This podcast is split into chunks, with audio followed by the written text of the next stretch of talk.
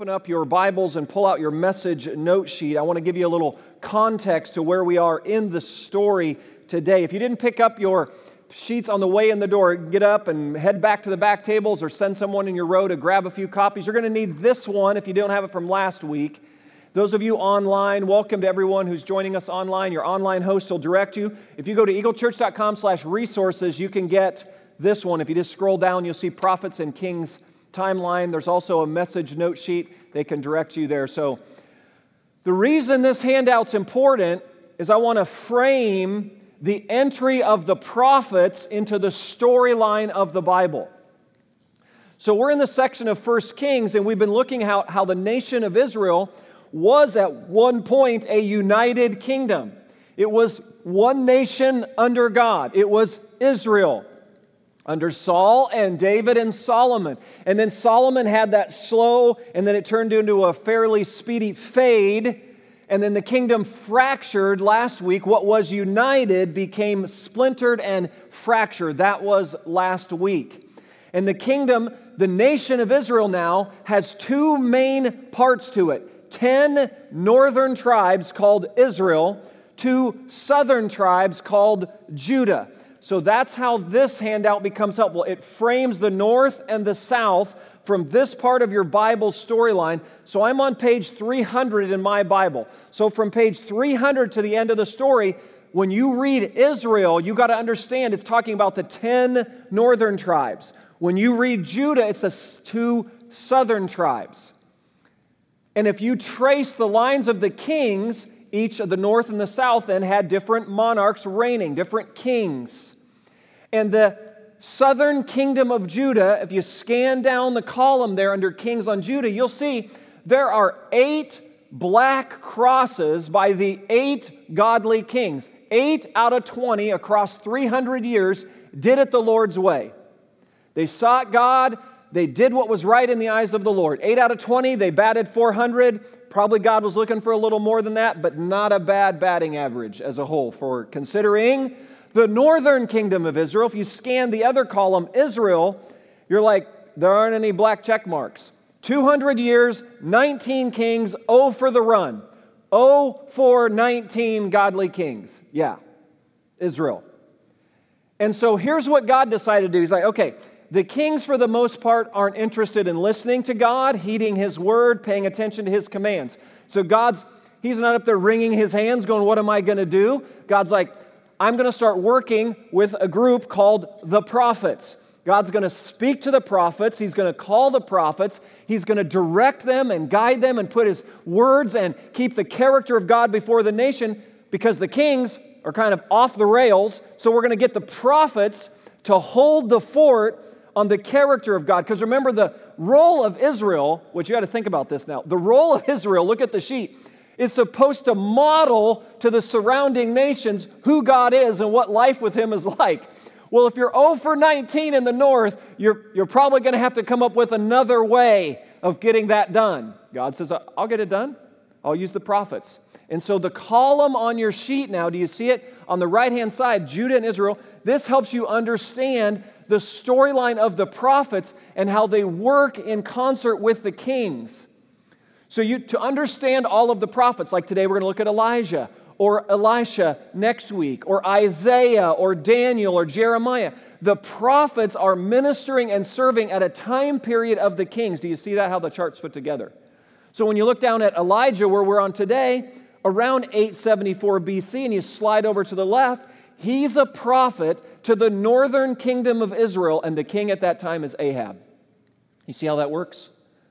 And so keep this in your Bible somewhere, and as we're going through the section, as we're reading through the Bible together, it's going to get a bit confusing when we get into the prophets, and you're like, what is this? You got to set the prophet in the context of are they to the north or to the south? Can you imagine the prophets who were sent to the north? Do you think they had a lot of encouraging things to say? No. That's why when you look at the prophets who were assigned to the north, it's not the most encouraging read because it generally is calling the people to repent and turn their hearts back to God or there's massive destruction coming, which is the destiny of the north. The end point of the north is this is where the phrase the lost tribes of Israel comes. The 10 northern tribes are scattered about and intermarry with the Assyrians, never to be regathered again. That's the 10 northern tribes. God says, Oh, for 19, I'm done. He sent all the prophets there trying to get the people's hearts to turn. They didn't turn. So he said, That's it. I'm going to work with the southern kingdom of Judah. And that's why we know today, right? That's why in the New Testament link, the Jews in our New Testament journey trace their lineage back through the southern kingdom of Judah. So Jesus is the Jew who comes as the lion of the tribe of Judah. Because God said, 8 out of 20, I can work with that. And that's why your prophets to the southern kingdom of Judah do have some affirming and encouraging things to say, depending on what king they're at. All right, so thanks for letting me nerd out on you a little bit there. So come back if I lost you somewhere in there, but I'm trying to help you set where we're at in the story. So, Elijah today is a prophet to the north. And what we're going to do with Elijah, his name means, as I put on your sheets, it's that God, my God is Jehovah. And we're going to map Elijah's life, four key kind of areas. And here's what I want us to think about today. The journey from where, the, the journey from where you are to where God wants you to be starts right where you are. I don't know what you come in with this morning. I don't know what you've been journeying through. Whatever your current is, in order to go from current to where God wants you to be, you have to have some clarity right where you are. So today, we're going to map our lives with God using Elijah's map. We're going to kind of look at four stops on the way Elijah and God unfolded in their life. And we'll just kind of put the you are here dot somewhere on this journey. So here's Elijah's first stop. I put in your notes, it's the land of Tishbe. Say Tishbe. So Tishbe is a place of beginnings. This is where Elijah grew up. Here's a picture of that land, a fairly remote section of the country. You can see there, it's in modern day, right on the border of West Bank in modern day Jordan. And so it's got this place about 30 miles northeast of Jerusalem. It's rugged, it's mountainous, it's known for solitude, it's known for quiet space. And this is where the foundation of Elijah's life was built. He spent a lot of time alone with God outside in the rugged terrain. This is where Elijah learned to listen to the still small voice of God, Tishbe. It's a place of beginnings. It's a place where you're just getting started. It's a place where God is preparing you for something that's next. You know you're in Tishbe when those are the kinds of vocabulary you use. Like you have a sense that there's something new beginning. You have a sense that God's doing some foundational work in your heart. I like what Oswald Chambers said. I put this quote in your notes. It says, Never make a principle out of your experience. Let God be as original with other people as he is with you. So let God be original. So here's Elijah and Tishbe.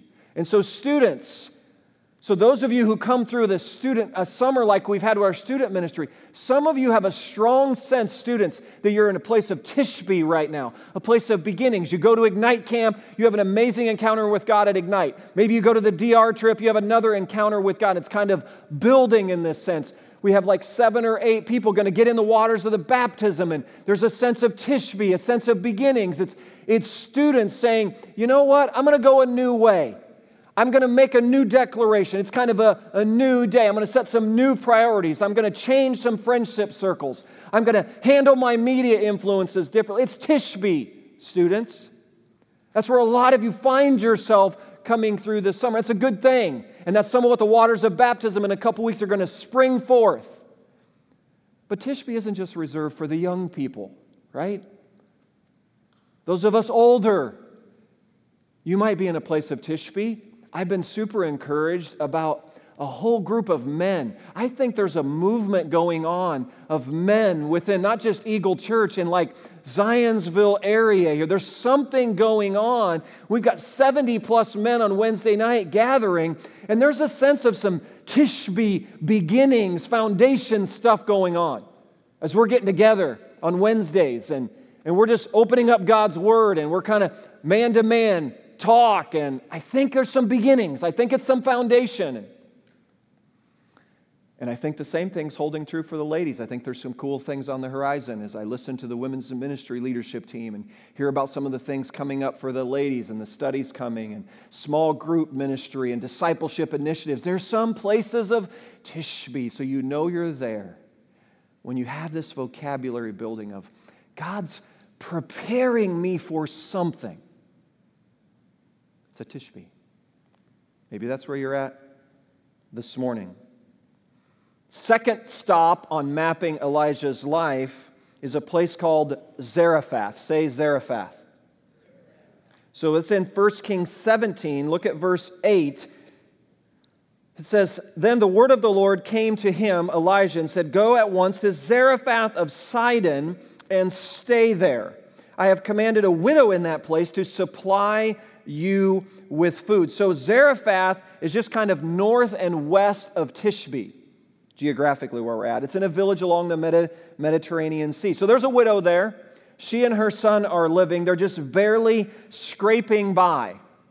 And Elijah is told to go there, and supposedly that um, she's going to supply Elijah with what he needs to keep living, just physical, basic needs for each day. Look at verse 12. As surely as the Lord your God lives, she tells the widow, You're going to supply for me. The widow replies, As surely as the Lord your God lives, I don't have any bread, only a handful of flour in a jar and a little oil in a jug. I'm gathering a few sticks to take home and make a meal for myself and my son that we may eat it and die.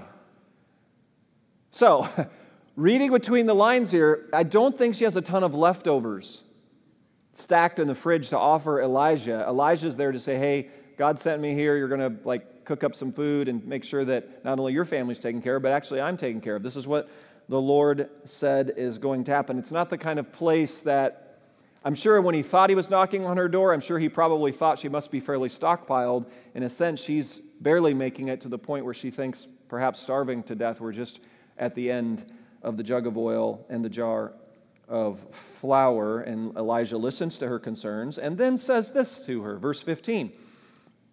She went away and did as Elijah had told her. He said, Go ahead and start making your food. So there was food every day for Elijah and for the woman and her family. For the jar of flour was not used up, and the jug of oil did not run dry, in keeping with the word of the Lord spoken by Elijah. And I put, there's a little picture artist rendering of the scene, right, with Elijah and the widow and her son, and the dialogue and the sense of God's going to provide even when you can't see how. So, if Tishbe is a place of beginnings, I want you to think of Zarephath as the place of endurance, as the place where you press on, even when you just have a little bit of oil left in your jug and just a little bit of flour left at the bottom of the jar. You're at Zarephath. You know you're at Zarephath when you can't see how you're going to get through what you're going through when you knock on the door and the person answering says, We don't even have enough food for us to survive, yet you're telling me to go ahead and get cooking and you're going to be fed with us. Visible reality doesn't speak clarity, it speaks more uncertainty. You're at Zarephath. You're at Zarephath when you're at the end of your rope, the widow, and a person standing at your door saying, Hey, by the way, while you're at the end of your rope, I'm at the end of my rope too, and you're going to help me. Anybody been there? You know you're at Zarephath. You know you're at Zarephath when you've got the very last drop of oil in your jar and the very last bit of flour in the jug, and you're you're believing, you're trusting, you're hoping, you're standing on the promise that God will renew, He will restore, He's going to come through in some way, He's going to replenish something. It's not going to be on your time or on their time or in anyone else's time. It's going to be on time, His time. You're at Zarephath. Because I don't know if you've noticed in general, God's time frame doesn't align very often with our time frame. At least I'll just speak for me. My experience with God is God's time frame is generally much slower than I prefer it to be. And it's generally more confusing on why he chose when he chose to come through and the way he chose to come through from my perspective. Now, from God's perspective, he's on a different agenda. He's got it in his hands. He knows, he knows the jar's not going to run out and the jug's not going to run. He knows. Elijah and the widow and the son, ah, is trust. Visible reality speaks one thing, but Elijah and I'm sure the widow and the son on the back side of this story thought, well, invisible reality is trumping visible reality here. And so you know you're at Zarephath. And look, as a church, some of you could be the mayor of Zarephath. Some of you have consistently gone through seasons of your life that you thought you were just about to exit Zarephath, only to find out it was a loop back to set up camp there. And you just like built a home there. And you wonder, how much longer, Lord? And I thought it was endure and persevere and stay steady, and I know you're going to come through. And He has come through, and you've seen Him provide, and you thought it was a doorway out of something only to find it cycling back to this very. That's Zarephath. That's the widow and her son. That's Elijah in the story. So, is that where you put your you are here dot this morning? Is that where the Lord finds you this morning? Are you at Tishbe, a place of beginning, something new springing up? Or maybe you're at Zarephath, where you're just, you're just really in the daily grind, trying to battle out what visible reality says, holding on to the promises of what God says in invisible reality, trying to reconcile the two looking at your jar and seeing there's just a little bit of flour left in that jar, looking at your jug and there's just a little bit of oil left right there. I don't know why God chooses to have some live often in this space where it's wonderful when the jar gets filled up and it's great, but so often for some of you, it's like God consistently takes you to spaces where it's just about the end and then he comes through. I don't know why. But Elijah would know. Elijah would say, Yeah, spent a good chunk of his time as a prophet in that very space. It's called Zarephath.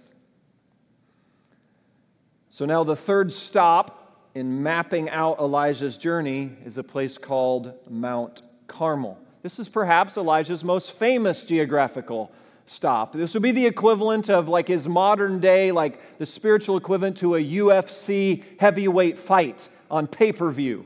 This is his Mount Carmel moment, right? So, this is where we've got 450 prophets of a God named Baal against Elijah's one prophet. He's the one prophet of a God named Yahweh. Remember, the king is Ahab. Ahab has a wife, Queen Jezebel. So, Ahab and Jezebel have 450 prophets bowing down and paying homage to this God named Baal. And they've decided to set up a showdown on Mount Carmel to see whose God is really God. And so the showdown was this they built this altar area and they wanted to see which God would send fire down and burn up the altar. And so Elijah, being the gracious and courteous man that he is, he lets the Baal prophets go first. 450 of them, by the way. 450. He lets them go. They start chanting, they start praying, they start singing, they go through all of their stuff. Here in verse 20, so we're in chapter 18 now, verse 20 6, here's where we pick up the story. They and they called on the name of Baal from morning till noon. That's a long prayer time right there. Oh, Baal, answer us, they shouted. But there was no response. No one answered. And they danced around the altar they had made. At noon, verse 27, Elijah began to taunt them. Shout louder, he said. Surely he is a God, notice little g. Perhaps he is deep in thought or busy or traveling. Maybe he's sleeping and must be awakened. So lest the, you know, the prophets can talk smack here. Come on now. They got they're talking some smack. He's running his mouth. He's like, it's been going on a long time, and it's just, I mean, nothing's happening. The altar's it's just there. No fire. Altar's there. They're waiting for the fire to come. And they just keep chanting and they just keep crying out. And Elijah piles on. And finally, Elijah says, Okay, enough. You've had your chance. It's Yahweh's show now. Step aside.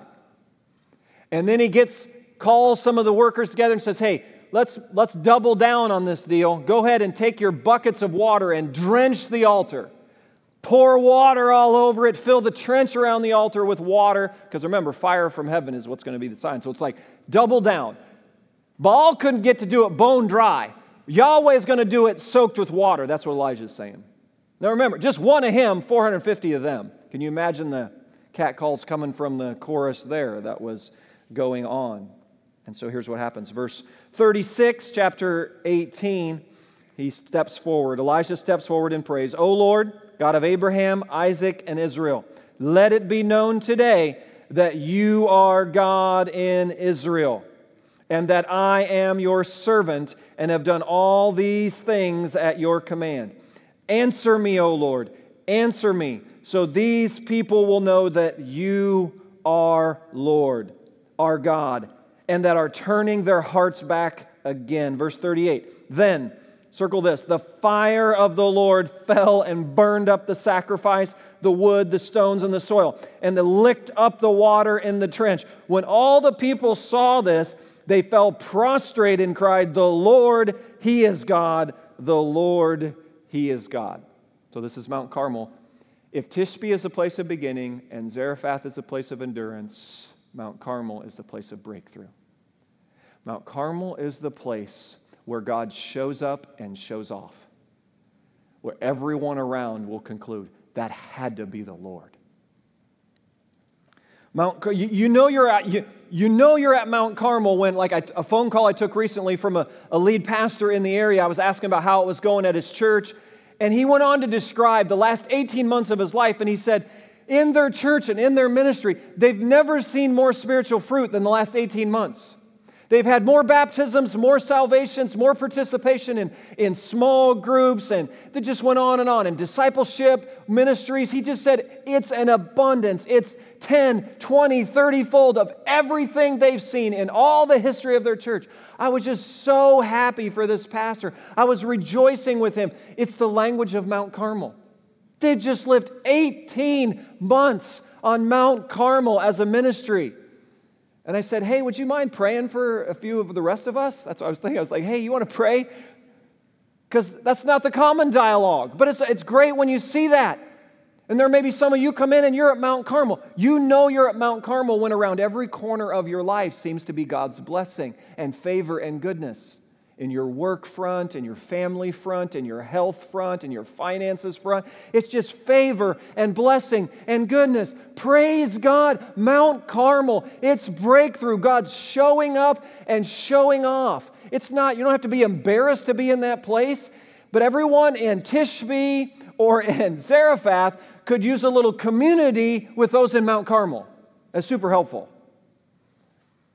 Like you could go to those in Mount Carmel and say, hey, let's have them lead the prayer gathering over this. We need to pray some hope. We need to pray some perspective into the Zarephath setting. And that's what Elijah. Now remember, Elijah's living all three of these stops. He starts at the beginning, he goes to the endurance, and now he's at the breakthrough. And you're like, I mean, this is mountaintop moment. And all these prophets of Baal, they're just falling on their face. They're like, they've, you win. Because really, it wasn't about Elijah versus the prophets, it was really about Yahweh versus Baal. And Yahweh flexed his muscle and said, I'll demonstrate to all who are watching who the real God is. And so the first stop, you've got Tishbe, the place of beginning. You got Zarephath, the place of endurance. You got Mount Carmel, the place of breakthrough. The fourth and final stop on our tour, mapping out Elijah's life with God. I called it the juniper tree. Because it may be surprising to you. You think coming off of Mount Carmel, he would have just sailed, you know, mountaintop to mountaintop. That's not really what occurs here because King Ahab, remember his role, he's the king of the land, king of Israel. Queen Jezebel, they're all worshiping Baal. They just got punched in the spiritual nose. Their spiritual egos got deflated because all their prophets got shown up. They're, they're upset. They're so upset that they decide they've had enough of Elijah and his antics. So Jezebel says she wants to assassinate Elijah. She basically commissions anyone to go and kill Elijah. And so this is the scene we pick up, chapter 19, verse 2. Jezebel sent a messenger to Elijah, saying, May the gods, notice little g, deal with me, be it ever so severely, if by this time tomorrow I do not make your life like that of one of them. And so the picture of like, I'm going to take you out. Just like all the prophets of Baal were taken out, I'm taking you out. And then we read this in verse 3 Elijah was afraid and ran for his life. When he came to Beersheba in Judah, he left his servant there, while he himself went a day's journey into the desert. He came to a broom tree, some of your translations say juniper tree, and sat down under it and prayed that he might die. I've had enough, Lord, he said. So if Tishbe is a place of beginning and Zarephath is a place of endurance and Mount Carmel is a place of breakthrough, Juniper is the place of endings. It's the place of ending. It's the place where you're so worn out and you're so discouraged and you're so alone. It's the place where the battles of everyday life are just exhausting you to the point where you're not sure you can just kind of get up and keep going for another day. It's the place where you're saying to the Lord, if not out loud, at least in the back of your mind, Lord, I think I've had enough. I think I've had enough here. I think I might be done. And now it begs the question, does it not? Like Elijah, a prophet of God, who just had Mount Carmel, who saw him come through at Zarephath, like, how could that happen? And if you walk with God long enough, I think you'll experience the juniper tree effect. Do you know that juniper trees come often on the backside of Mount Carmels? Sometimes our spiritual mountaintop moments I want you to think about Jesus, Matthew chapter 3. He's baptized in the Jordan. Heavens open, Spirit of God descends like a dove. I mean, it's unbelievable scene. Matthew chapter 3. I mean, he's baptized in the Jordan. It's an unbelievable moment. All these people are witnessing it. What's the beginning of Matthew chapter 4 say? He's led by the Holy Spirit into the wilderness to be tempted by Satan for 40 days. On the backside of our spiritual mountaintops are often some of our deepest valleys and darkest days because some, some of it's just a human emotional thing like you come off of a big like those who are getting baptized in a few weeks one of the things i will talk with them about in preparation is to be kind of armor up and to be very aware that the next few months of their life the spiritual battle is going to be intense there's a tendency on the mountaintop moment to come down to a juniper tree moment where you're just like uh, Elijah goes from seeing fire from heaven fall on the altar to saying, Jezebel, who is very powerful. She's the queen of the land, who wants to assassinate him. And he goes in the emotional tank. He runs off and he goes under a juniper tree, says, Lord, you just want to take my life. I'm done with this thing. I've had enough. And that can sometimes happen. The backside of our spiritual highs come some of our deepest lows. And for some of you, you know, that's your, you're, you're at the juniper tree this morning. I put this quote in your notes. I like what Dan Allender says about these juniper tree seasons of life. Our spiritual journey must lead through the desert, or else our healing will be the product of our own will and wisdom. Did you hear that? It is in the silence of the desert that we hear our dependence on noise. It is in the poverty of the desert that we see clearly our attachments to trinkets we cling to for security and pleasure. The desert shatters the soul's arrogance and leaves body and soul crying out. Hear this crying out in thirst and hunger. In the desert, we trust God or die. That's when you know you're at the juniper tree. You may not literally be at the place where you're saying, Lord, just take my life, but you might be emotionally there, mentally there. You're just, you're beyond the end of your, you're like, you have no idea how next is going to occur. You're just, that's why the artist rendering, V, can you go ahead and put up the picture? I think the artist captured Juniper Tree best with the way he painted Elijah and how he put the picture there.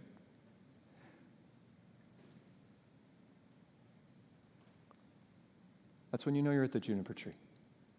Can you see it? You see the scars from his journey with God. I mean, he's a man who's lived some life. You're just done.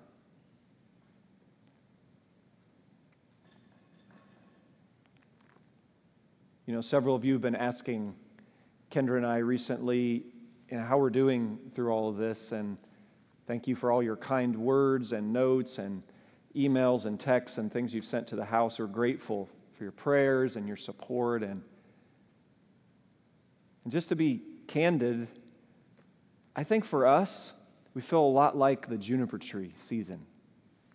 And it's not just been this past month, I think it's just been the cumulative effect of some things. I think where you just kind of get to the place where you're like, I think I just had enough of all that, like just the constant, you know, this place of endings. And you know, this can happen. I mean, collectively, as a humans on the earth the last 18 months. We've just lived in a constant state of global endings. Like every single news feed is the latest data on how many people lost their lives over the last 24 hours, right? There's all the death counts and death charts. And I'm like, you just get immersed in some of that. And then it happens right very personally, it strikes close to home. Whether it's the Sill family losing their son recently or several of other of your loved ones battling through not just COVID related stuff, just everyday life from cancers to dementia to Alzheimer's, everyday life in the midst of.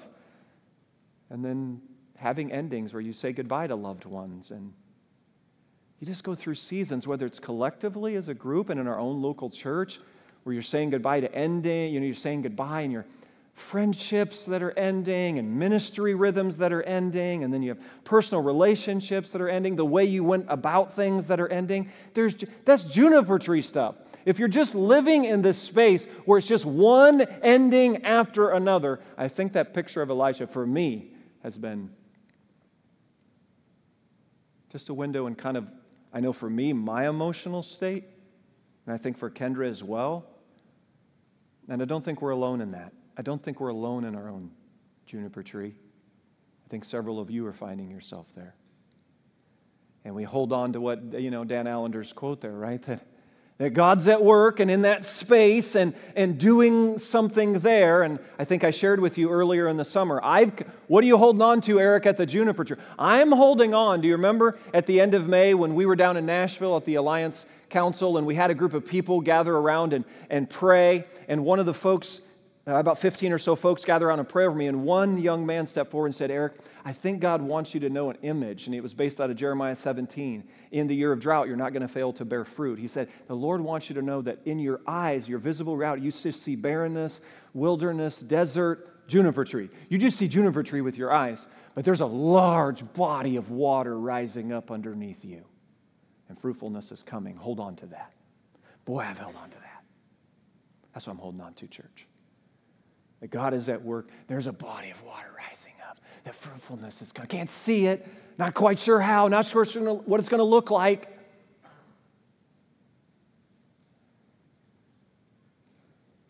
So, the journey from where you are to where God wants you to be starts right where you are. Where are you today? Are you at Tishbe? Are you at a place of beginning? Feel like God's preparing you for something that's next? Are you at Zarephath where you're like, that jug of oil looks about bone dry, that jar of flour looks completely empty? Just need to endure. Are you at Zarephath? Are you at Mount Carmel? Do you come in this morning just God breaking through, showing up, and showing off on all corners of your life? Or are you at the juniper tree at a place of endings? And here's what we hold on to, church. No matter where you plot your you are here dot on Elijah's journey, because I think there's an overlap to our journeys in all of those, here's what we can hold on to. We'll find what Elijah found at every single one of those spots. What's the consistent theme? God is there. God's there. He's gone before him and is present with him at Tishbe at Zarephath, at Mount Carmel, and under the juniper tree. And if that promise holds true for him, church, that home promise holds true for you and for me and for us. Let's pray. Father, thank you for the storyline of Elijah. Thank you for the honesty of the prayers that he prayed and the record he kept. And uh, thank you for how the map of his life gives us some perspective on our own lives. I pray for those who are placing their you are here dots in a spot they never wanted to be, never imagined being, But I pray that you would, by the power of your Spirit, give them such a clear, clear experience, even today, even in these moments here today, that no matter which spot on the journey they are, you are here. You are with them, you see them, you know them, you hear their cries for help, and you will come through in ways that sometimes are visible realities. Uh, we can't see it, but we trust you in it. So pour out your spirit in our place of beginnings, in our place of endurance, in our breakthroughs, and in our endings. We worship you and we trust you in Jesus' name. Amen.